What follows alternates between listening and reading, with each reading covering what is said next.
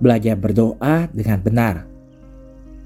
Selasa 8 Maret bacaan Injil diambil dari Matius 6 ayat 7 sampai dengan 15. Dalam doamu itu janganlah kamu bertele-tele seperti kebiasaan orang yang tidak mengenal Allah.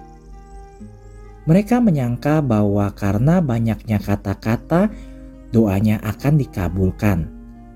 Jadi, janganlah kamu seperti mereka karena Bapamu mengetahui apa yang kamu perlukan sebelum kamu minta kepadanya. Karena itulah berdoalah demikian. Bapa kami yang ada di surga, dikuduskanlah namamu, datanglah kerajaanmu, jadilah kehendakmu di bumi seperti di sorga. Berikanlah kami pada hari ini makanan kami yang secukupnya, dan ampunilah kami atas kesalahan kami, seperti kami juga mengampuni orang yang bersalah kepada kami.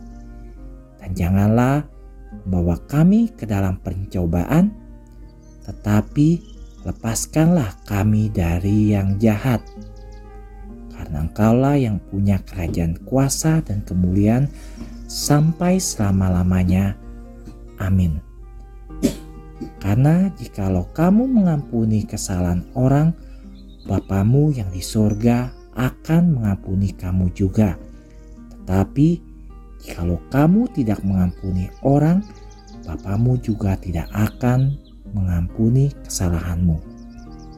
Sahabat, Injil hari ini mengingatkan kita bahwa doa adalah salah satu kaki prapaskah selain pengorbanan dan amal. Selama masa prapaskah kita mempersembahkan kurban untuk pertobatan orang berdosa.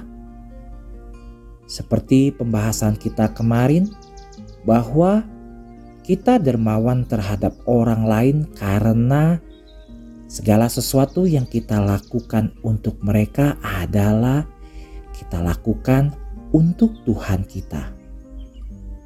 Sekarang kita melakukan hal yang sama ketika kita berdoa.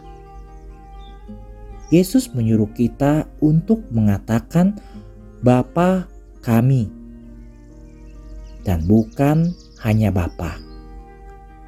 Dan dalam ungkapan terakhir kita mengatakan, beri kami, maafkanlah kami, jangan masukkan kami, bebaskanlah kami. Karena Tuhan suka ketika kita bersatu dalam doa.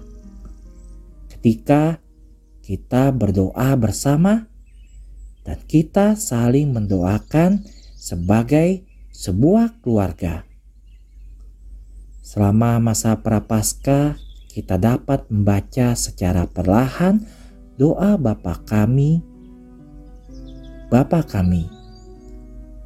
Dalam autobiografi Santa Teresia dari Lisieux mengatakan, Kadang-kadang ketika saya berada dalam keadaan keheningan rohani sehingga tidak ada satu pikiran baik pun yang terlintas dalam pikiran saya, saya mengucapkan dengan sangat perlahan doa Bapa kami atau salam Maria.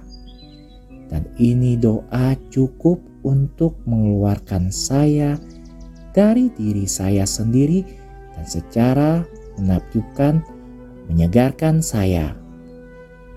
Mari kita bertanya pada diri sendiri, berapa kali saya berdoa doa ini setiap hari, dan berapa kali saya tidak memperhatikan apa yang saya ucapkan.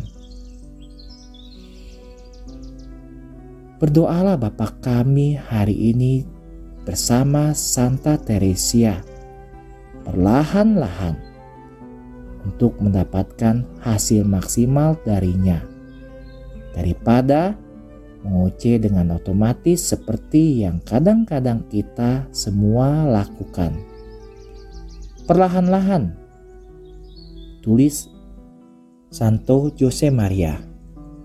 Pikirkan apa yang Anda katakan, siapa yang mengatakannya, dan kepada siapa.